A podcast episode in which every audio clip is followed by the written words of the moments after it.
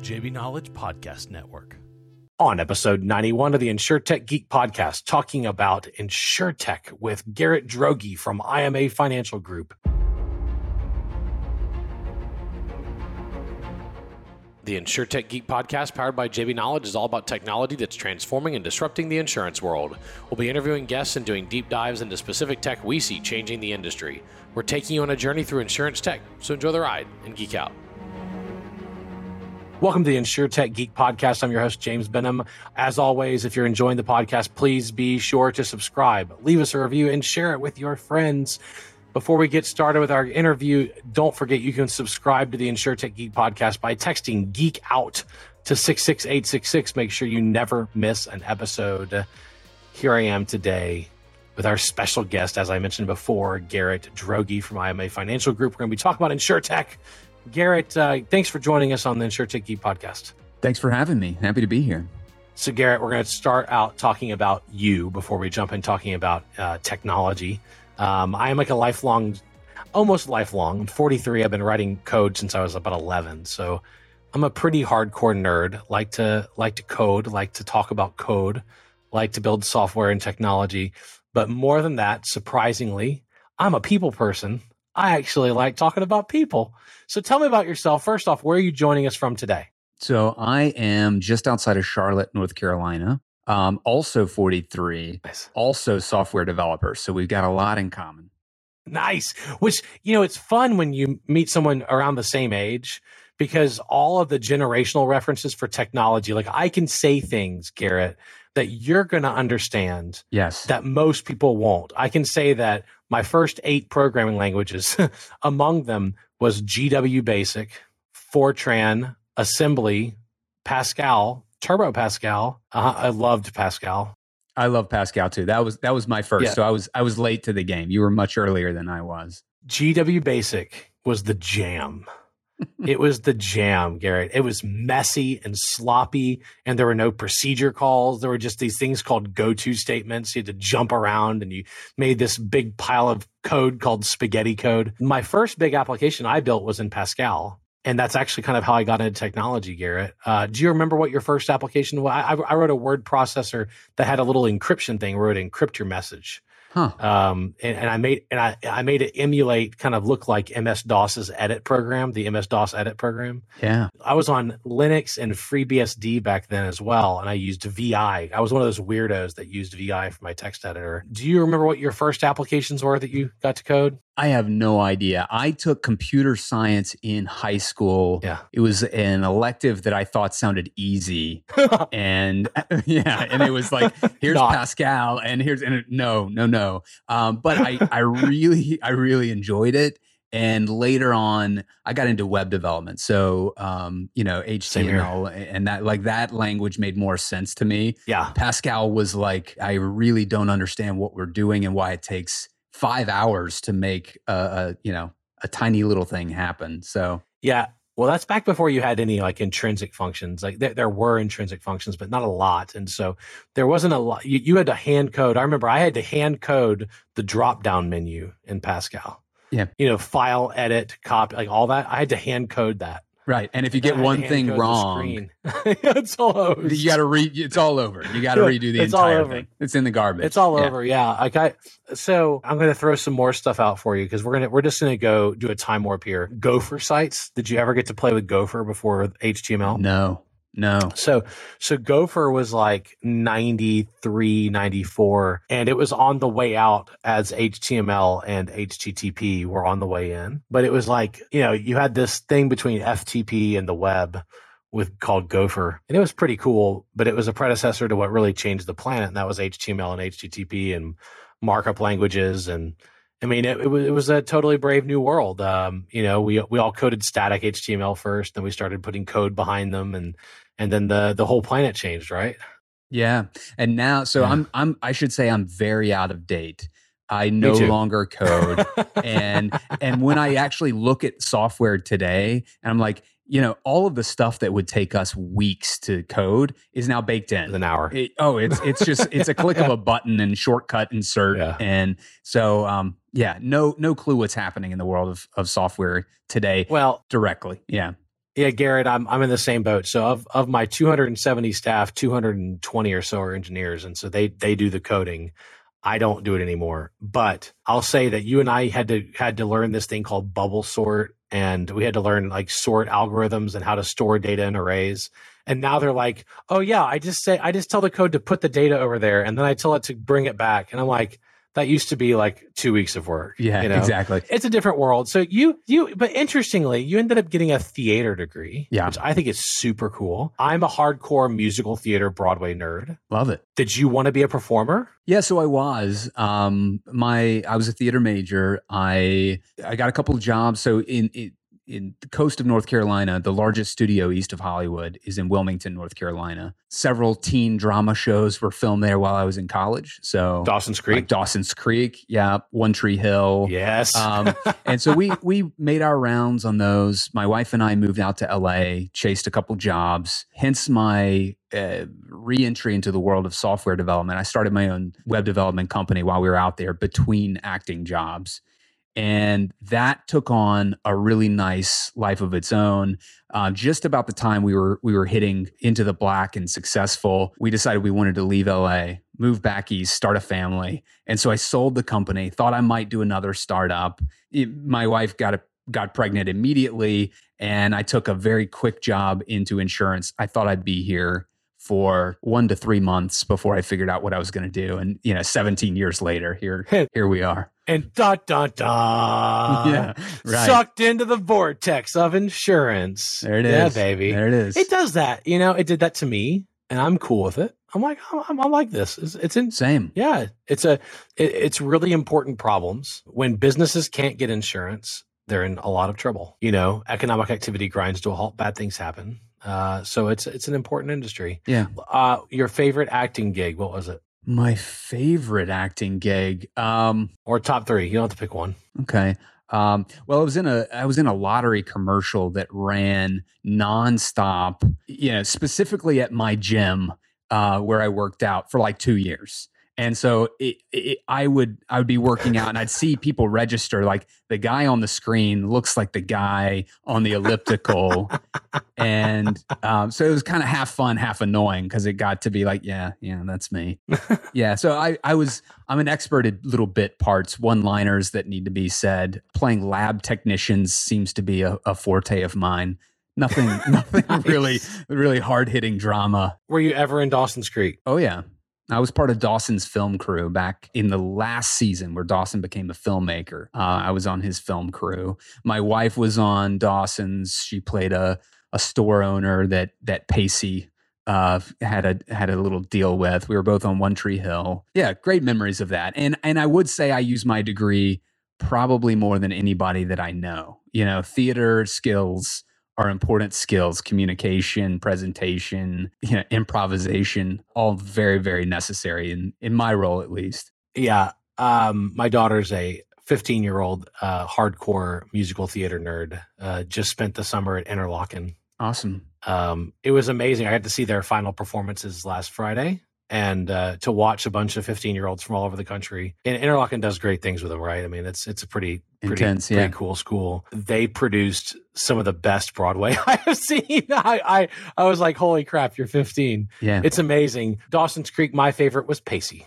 So just wanted to say that okay. he was my favorite. So I just gotta, just gotta lay it out there. I, I happen. To, I, I, don't. I don't pick favorites. Uh, okay. I, I, I love them all. I happen to be a fan. So, all right. So let's jump in. Um, you somehow stumbled into insurtech and insurance in general. You've been in that space since 2007. So it, it has been a, a pretty neat ride for you. You know, 15 years now in insurance right now let's let's let's kind of go to because you just recently took over last year as the director of innovation and strategy at IMA Financial Group. What what does IMA Financial Group do and what do you do for them? So IMA Financial is the third largest independent insurance broker in the country. Retail broker, all lines, you know, P&C, benefits, life and health. I've worked with IMA for the last 10 years in my prior role. So I led an organization called TechAssure, which is uh, it's a retail broker network, global broker network that focuses on all things technology risk. So we'll back up just a second and say, uh, when I got into insurance, I loved insurance because it was problem solving. It's very much like software development. It's, you know, solving a problem. How do you build a program that's fit for purpose for what this particular risk profile is? I was not very successful with traditional commercial businesses, you know, construction, real estate, manufacturing. Like these were these were industries that I didn't really understand, but I did understand technology. So I was able to come in and while most brokers didn't understand how email worked, I was able to come in and really understand at code level what the SaaS company was doing, how it worked, and how to build an insurance program that dealt with those particular risks. So we joined TechAssure about 10 years ago in my former retail role. IMA is a TechAssure member. I came over last year to help with our innovation uh, initiative, which is called IMA Labs, as well as help with what we call advanced industries, which is our focus in ensuring technology, life science, advanced manufacturing, and digital assets. So, did Tech is TechAssure like a consortium of brokers? Exactly. Yeah. They co-invest in technology. How, how does that work? So think of it as a nonprofit trade association uh, of retail brokers all around the world that specialize in tech risk. Ah, got it. And it's it's a very unique specialty. You know, you're talking about non-standardized products. You're talking about every technology works a little bit differently. Unlike unlike other industries, you know, a $50 million software developer, compare it with a peer, and they're doing vastly different things. So the insurance that they need is is quite different uh, TechAssure members come together, share information, talk about best practices. What works in London will work in Boston, in San Francisco, in Denver, Colorado, and everywhere else around the world. So that's that's really the idea, just information share for brokers that truly specialize in that space. And you're the CEO. Yeah, yeah. So not initially. I came in as a member. Unfortunately, the CEO got uh, sick and passed away. Left the hmm. association in a in a bit of a, a little bit of a tailspin, not knowing. You know, certainly hadn't con- done contingency planning for that sort of thing. I was at the point in my former role where I either needed to be uh, running the show or I needed to to leave because it's just a kind of a di- different cultural uh, environment. And so I I made the decision. I'll, I'll come over uh, lead TechAssure for probably two to three years.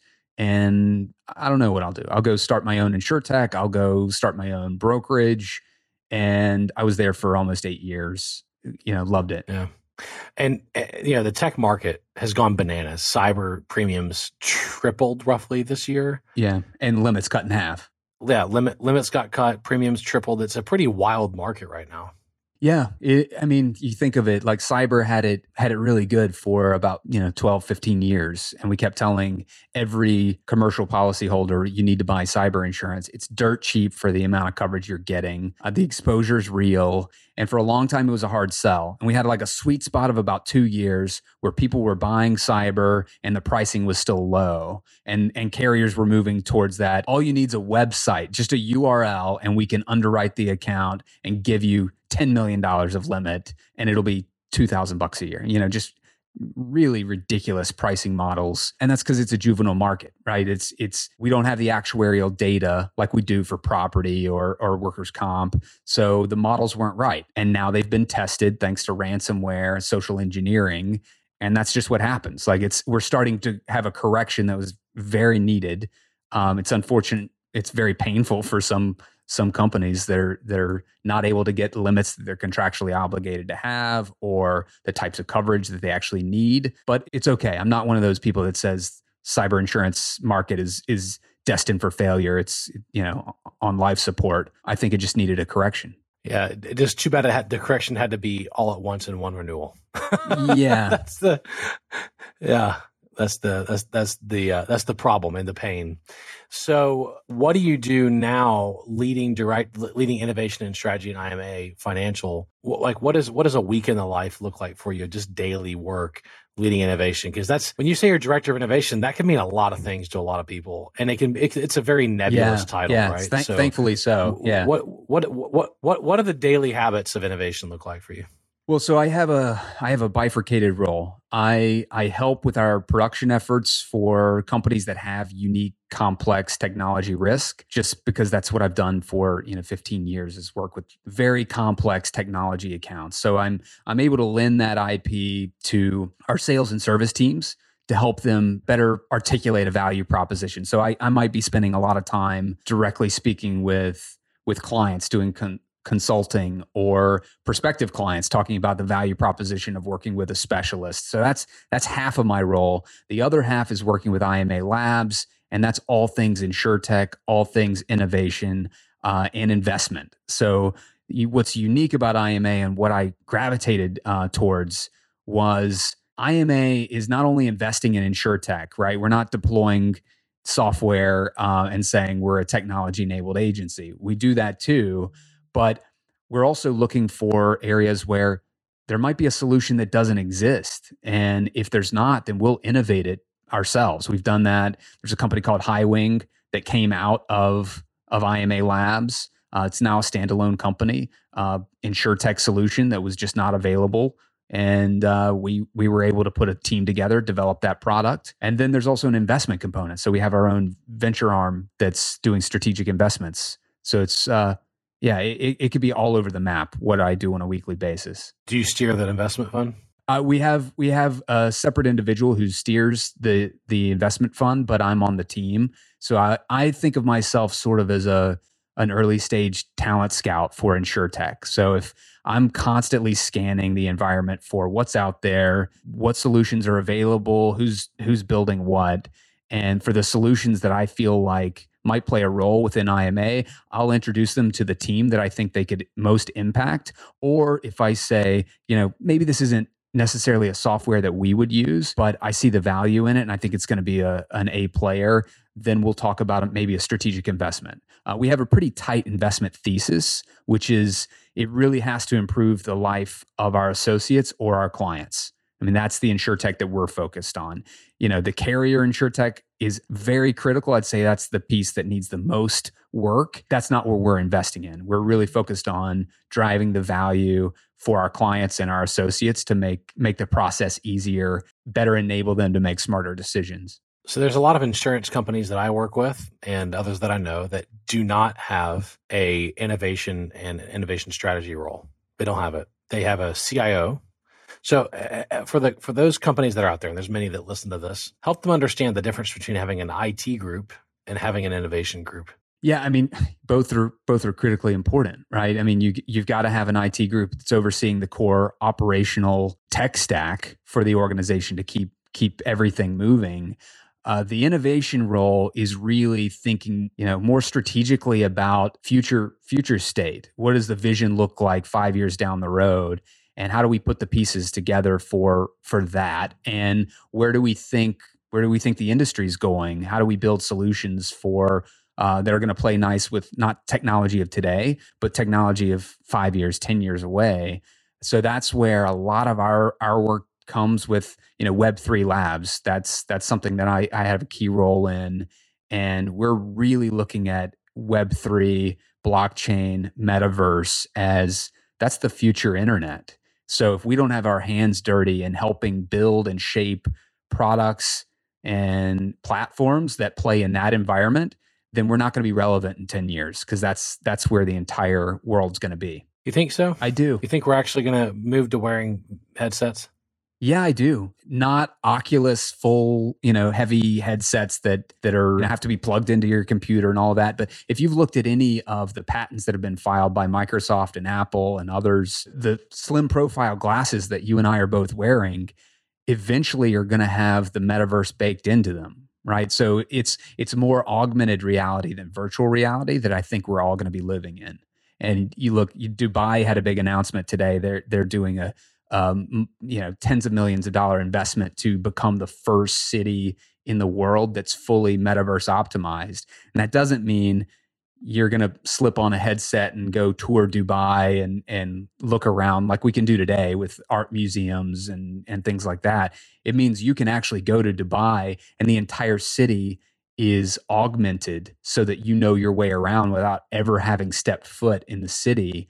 You know the restaurants that you want to go to, the uh, directions to meetings. It's you know that kind of technology it exists today just not at scale and uh, the amount of money that's flowing into it i think there's no question that's the future Yeah, it's one. It's funny because I feel like a old curmudgeon sometimes. That I've been wearing and using VR headsets since I was in high school. Yep. I had a we had a, we had a really crude headset. I used to play like Frankenstein 3D and, and like I, or whatever it was. I forgot. I forgot what it was. I, I, I Frankenwolf.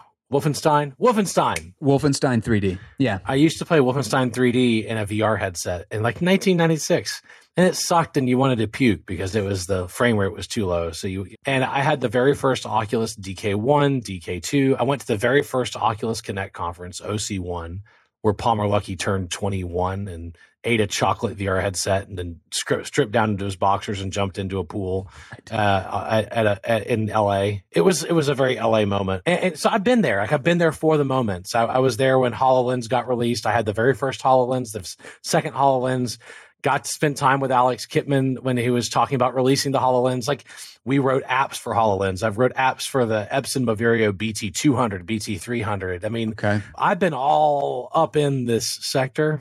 And you're not feeling it. And I kind of feel like I'm, no. And I kind of feel like I'm in the trough of disillusionment, you know?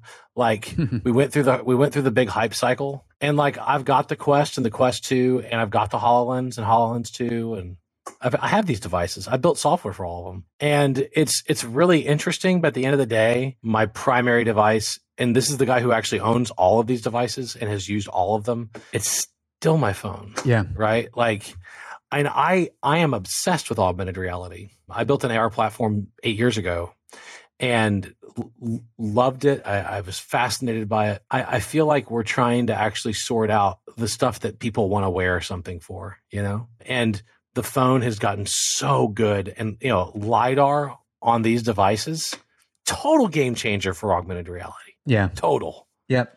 But i'll tell you what your phone can't do is train a surgeon how to operate on a patient no it can't. by providing them direction you know i mean i, I suppose it could but you i want both both of my surgeons hands on the instruments not not on their phone right no, and and and the Hololens too, like Trimble, because yep. I, I operate heavily in the construction space. Trimble did a construction version of the HoloLens 2 called the XR10. They rebalanced the weight of the battery in the device and they mounted it to a hard hat. They and they didn't, and then they wrote a bunch of software to go on it to sync 3D models, and it's working, and they're using it, and it's hands free, and, and it's awesome. I mean, it's awesome. I mean, sounds amazing. it is amazing. I've used it. It's awesome. Yeah. Like I've been on a job site with this thing and it, it kicks butt. I'm like, you're coming back around. I can feel it. You're going to be all in. You know, honestly, for me, it's going to hit when it, when I can wear, when, when I can wear this, these glasses yeah. in it. And web three is interesting. And I, I want to bookmark web three and come back to it because I think we can talk a little more about that. I'm going to ask you a very philosophical question. Mm. What is InsureTech? I know what it's not. It's not just a technology platform that the insurance industry uses. There you go. Um, I, there's a lot of legacy players that suddenly have called themselves insuretech, right? Yes, they have. And, um, almost all of them. Oh yeah, yes, right. And like we're OG insuretech. We were insuretech before there was insuretech. If that were true, insuretech wouldn't have existed right? Because the the need for insuretech is is because our industry is so broken from a technology standpoint. I mean let me just you can appreciate this. When i first got in to the industry i was like all right these these certificates of insurance are pretty important. How do we get these to to clients that prove that they have this thing that they bought? They go well you pick up the phone and you call this lady named sherry and she she will mail you one and I was like, well, there's a software solution that can easily do this. Like, why why has no one thought of this? Yep. And so that's we're so far behind. And I think once people realize how broken and fragmented it was, you had all of this VC money pouring in to develop innovation. And that's what InsureTech is. It's it's trying to build the the framework of tomorrow's insurance industry not the the legacy framework. As you know someone that that works with carriers platforms brokers platforms it's outdated technology. It's technology from the 90s it literally can't be updated. It has to be burnt to the ground and rebuilt. So that that's what i think insuretech is. Yeah i, I do agree with you. I like defining insuretech in a negative sense hmm. uh, by what it's not so you can also you can also define it by saying radically enhanced customer experience. Mm-hmm. you know a dramatic streamlining of underwriting. I, I, I almost I try to explain to people like this too. There to me, there's going paperless and there's going digital, and those are two different things. So going paperless means I'm going to take the same arduous underwriting process and I'm going to eliminate the paper in exchange for zeros and ones. Yep. Okay, bits and bytes. But I'm going to keep an identical underwriting process. I'm just going to process it with, in many cases, spreadsheets, because you and I both know there's entire carriers that run on Excel and Word only. You, you can literally underwrite policies, issue policies, and manage claims only using Excel and Word. And there are many that do to a scary level. Yeah. Right. MGAs too. Oh yeah. Oh, especially MGA. Yeah. Yeah. They want they want more commission, but they don't want to buy the systems to actually do it. So they You got it. They want the thirty percent, baby. It's a good gig. They're tired of fifteen. they want they want thirty, and then they go hire a TPA and pay them eight, and they keep the seven percent. And I mean, come on. I mean, it, it's then you have digital MGAs who call themselves insurtechs. And then you then you say, okay, well, how are you an insurtech? Like, by what definition are you an insurtech? Well, we have an easy to use website. Is that being an insurtech? I mean, I I have to say no. That's that's we, we've been building easy to use websites in insurance for decades, literally decades, right? Like some people had really crappy websites, and some people had really good ones. Uh, that was just the way it was, right? Some systems were easy to use and some weren't. But I think I think dramatically streamlining the user experience is big. Going digital rather than going paperless. So re-engineering the entire process so that underwriting and, I, and to me, like the biggest thing, you're at a broker, right? So the damn forms. Oh my gosh. If you're still having people fill out forms, you're not an insurtech. Yeah. Like PDF forms. I, I had to fill one out last week for a line of business I'm renewing. PDF forms. Yeah. I'm like, we're in 2022 and I'm still filling out PDF forms. You can't just take last year's data and then ask me to update it in a, inside of a web system that, that you can then submit to all of your. No, oh no, no, no, no, no, no. Yeah. So that that that that to me is is that's got to go at some point. It's got to be easier to buy insurance, in particular for businesses. Personal lines, right? Buying home insurance, renters insurance, like you know, lower face value life insurance. That's pretty easy now. It, yeah, it's Right. very easy. I mean, I think outside of high net worth homeowners, um, personal lines is going to be 100% digital, and everyone's comfortable with that. Yeah. Digital. digital, not Truly paperless, digital. digital. like truly digital. Where, where, where you, and that's the other thing for me, Garrett. Insurtechs leverage big data, and traditional insurance technology because they not. can't. So, yeah, because they can't. Like when you enter an address, I'm going to pull all the data on your property for you, so I don't have to ask you about it. yeah, Right? exactly. That's a big one. Yeah, it's it's all client experience based. Um, I mean, that, that- you you hit on the one that's I think the easy, the poster child of application management, right? The digitization of applications. We won a very large account very recently solely because their experience with their current broker was so bad because they didn't have time to look at 12 PDFs and compare last year's to this year's. Whereas our system is smart enough to send them a smart link and just update the information and it automatically goes out to market. You know, it's the way it should have been built from the beginning. And so that's where the the brokers specifically that aren't investing in that kind of client experience are going to start losing market share to those that are. I've been saying that for 5 years. I think now we're starting to see that where clients just expect more. And then once they're in that ecosystem, can you imagine going back to like, what's the renewal process look like? Well, you know, we'll send you summary of insurance and you you go over that and mark it up and send it back. Those days are over. I hope they're over.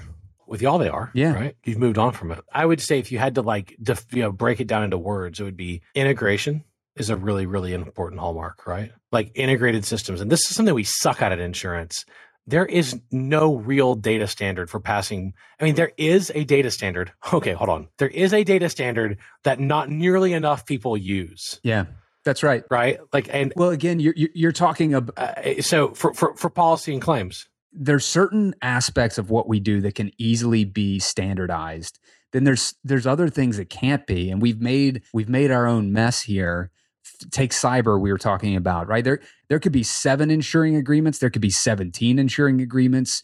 You know, cyber crime might be defined five different ways within each of those policies. Like it's very difficult to teach a system how 500 different markets define certain terms, right? So like there's just there's not a standard set of framework that everyone operates from. And that's that's the problem. You have to build your own data lake and teach that how to interpret all this other third party data and it's time consuming and it's expensive. Yeah, it's, it's interesting. So integration is a big hallmark, right? For me, it's easier to integrate if you use standard data sets. Most here's the I listen to a lot of insurance podcasts and insure tech podcasts, and no one has ever talked about OMG's standards development organization P&C data model. And literally, like any podcast I've ever listened to, maybe I've just missed an episode, but there is a P&C data model for property and casualty insurance. It actually exists. It was published in 2014 and it was signed off on by 21st Century, ACE, CSC, CTS, Cindy Maike,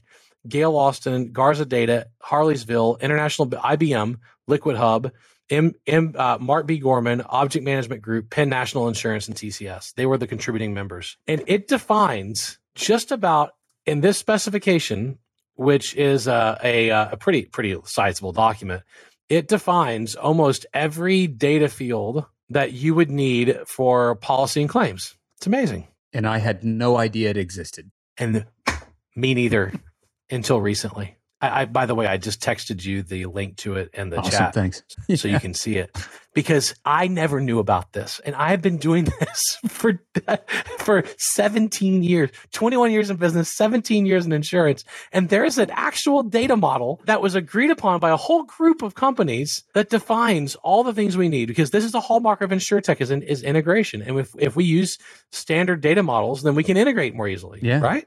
Another one for me is is intelligence, the use of machine learning in some way, shape, or form. I agree. I think we're we're really early days on that. You know, there've been a few yeah. companies that have dipped their toe into that water, thinking, you know, our AI platform's very smart, and there've been quite a few failures. So I I agree. AI is absolutely the future, it's just i'm not i'm not sure we're there to where it's it's it's able to be rolled out at scale. It can do certain things right? But it's it's it's not a it's not an enterprise solution yet. Not in a, in some regards it's being useful. There there's uh, there's some interesting players that are doing things with reserve setting that i'm really interested in. Hmm. Where they're looking at historical claim data and they're making recommendations on reserves and they're making recommendations on treatments in work comp claims. And uh, they're saying it based on the entire data set, our machine learning algorithm has run on this data set and we're recommending that you get nurse case management on these three claims yeah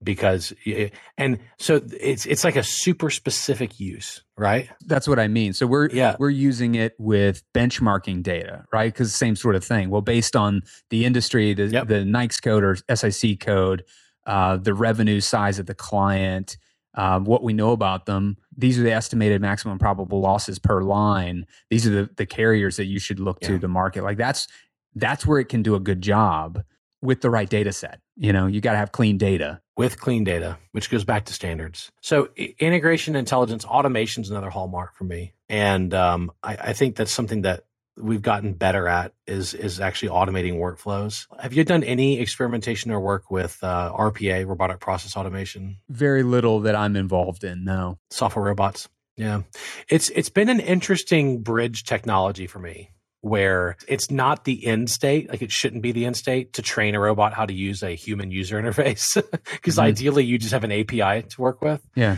but in the in the absence like we have a just a huge absence of apis right to integrate with our systems. And so at the end of the day, sometimes you got to work around the API by using something like UiPath. And so I see that as a big hallmark as well. But then, of course, the use of BI and the use of business intelligence systems. It's been interesting watching the world evolve from crystal reports to Power BI and beyond.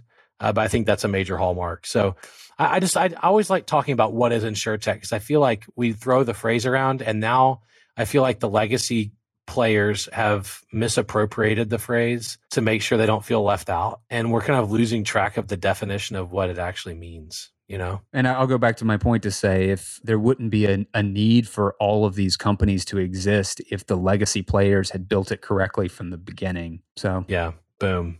of course, the world evolves too, right? 100%. Like the data sets we have available the first company I worked with insurance was a roof inspection company for property. They did inspections. That's all they did, underwriting inspections. And and uh, we were like, you know, drones, these things called drones are coming out. They might really impact this. And satellite imagery, like on demand satellite imagery, could really and and sure enough, now you look at what's going on in in house inspections and roof inspections, totally different ball game because technologies exist that didn't exist at the time, right? Yeah, that's very true. So they didn't miss in 2001 or 2003. They just didn't have the tech available to them. And Elon wasn't up there with 40,000 satellites either.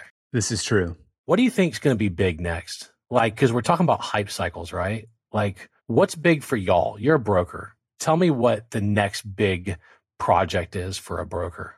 So we did digital applications, digital underwriting, uh, I think now servicing on a digital basis, I think certificates are, are, compliance is a big issue for a lot of insureds and not having mm-hmm. real genuine oversight in, you know, who their vendors are, who their clients are, and and more importantly, what their contracts obligate them to. Like there's a there's a lot of nuance in a commercial insurance portfolio and it bleeds into legal contracts, lease agreements, vendor contracts.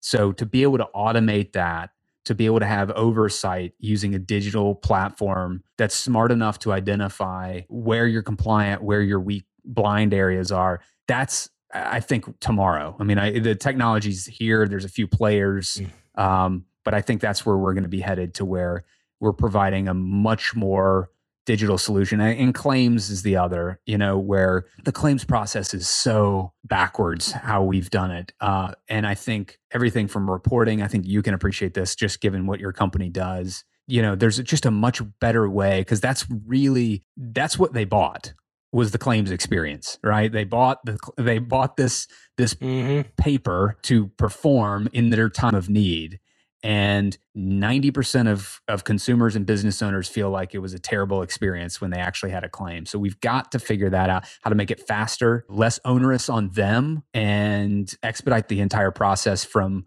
from weeks into hours. Garrett i just went through a property claim.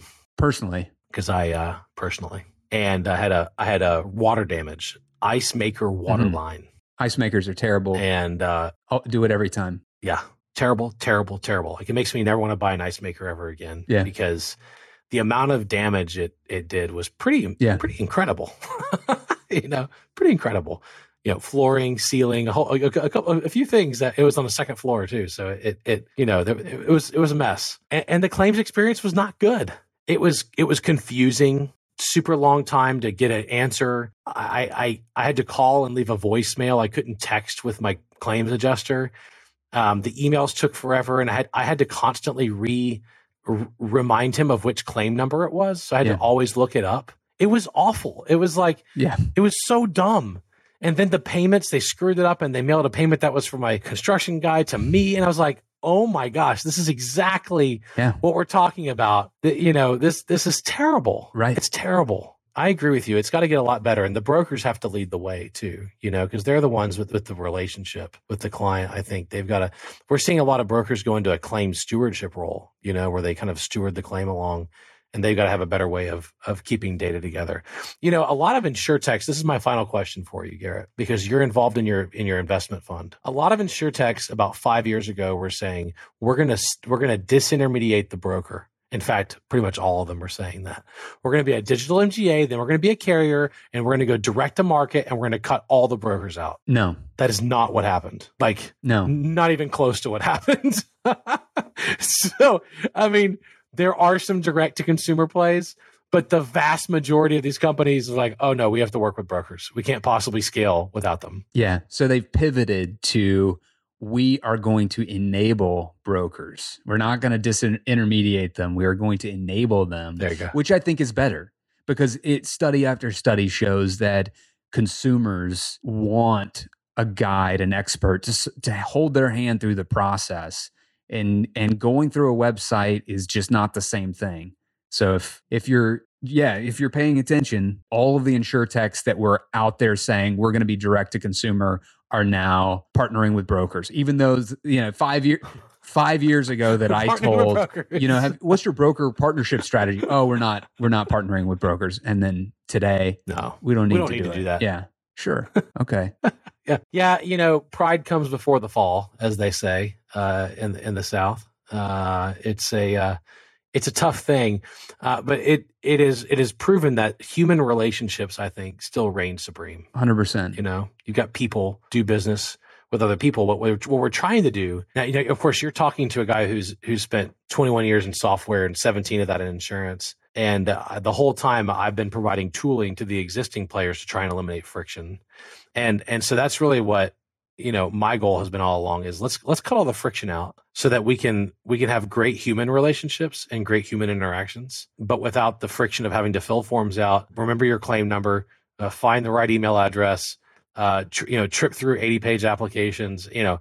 Eh, let's let's just kill the friction so that um, you can easily sign up you can easily pay and you can easily file a claim and get paid back. Like if if if we can do those four things, then this is going to be great because then can, insurance companies can do what they do great, which is calculate risk and take risk, right? Or in, in, the brokerage business, form great relationships. And what my broker does for me, identify areas that I don't have coverage in that I need help. That's right. Well, and your broker can, we know how, as brokers, we know how to navigate the insurance landscape. We know how to navigate carriers yeah. uh, with regards to claims or, or underwriting or whatever function.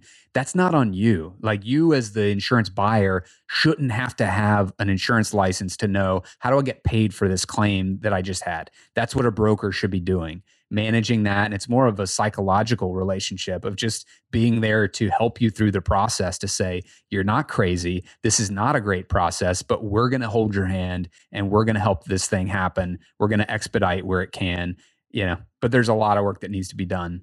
There is. You know, I thought I, am a pilot, so I fly. Love flying. Aviation insurance is super complicated and expensive. Yes, it's very expensive, very complicated, very hard to navigate, and uh, you get a lot of rejections. You know, and and I could not do it without because I tried doing it online direct, and it was a terrible experience.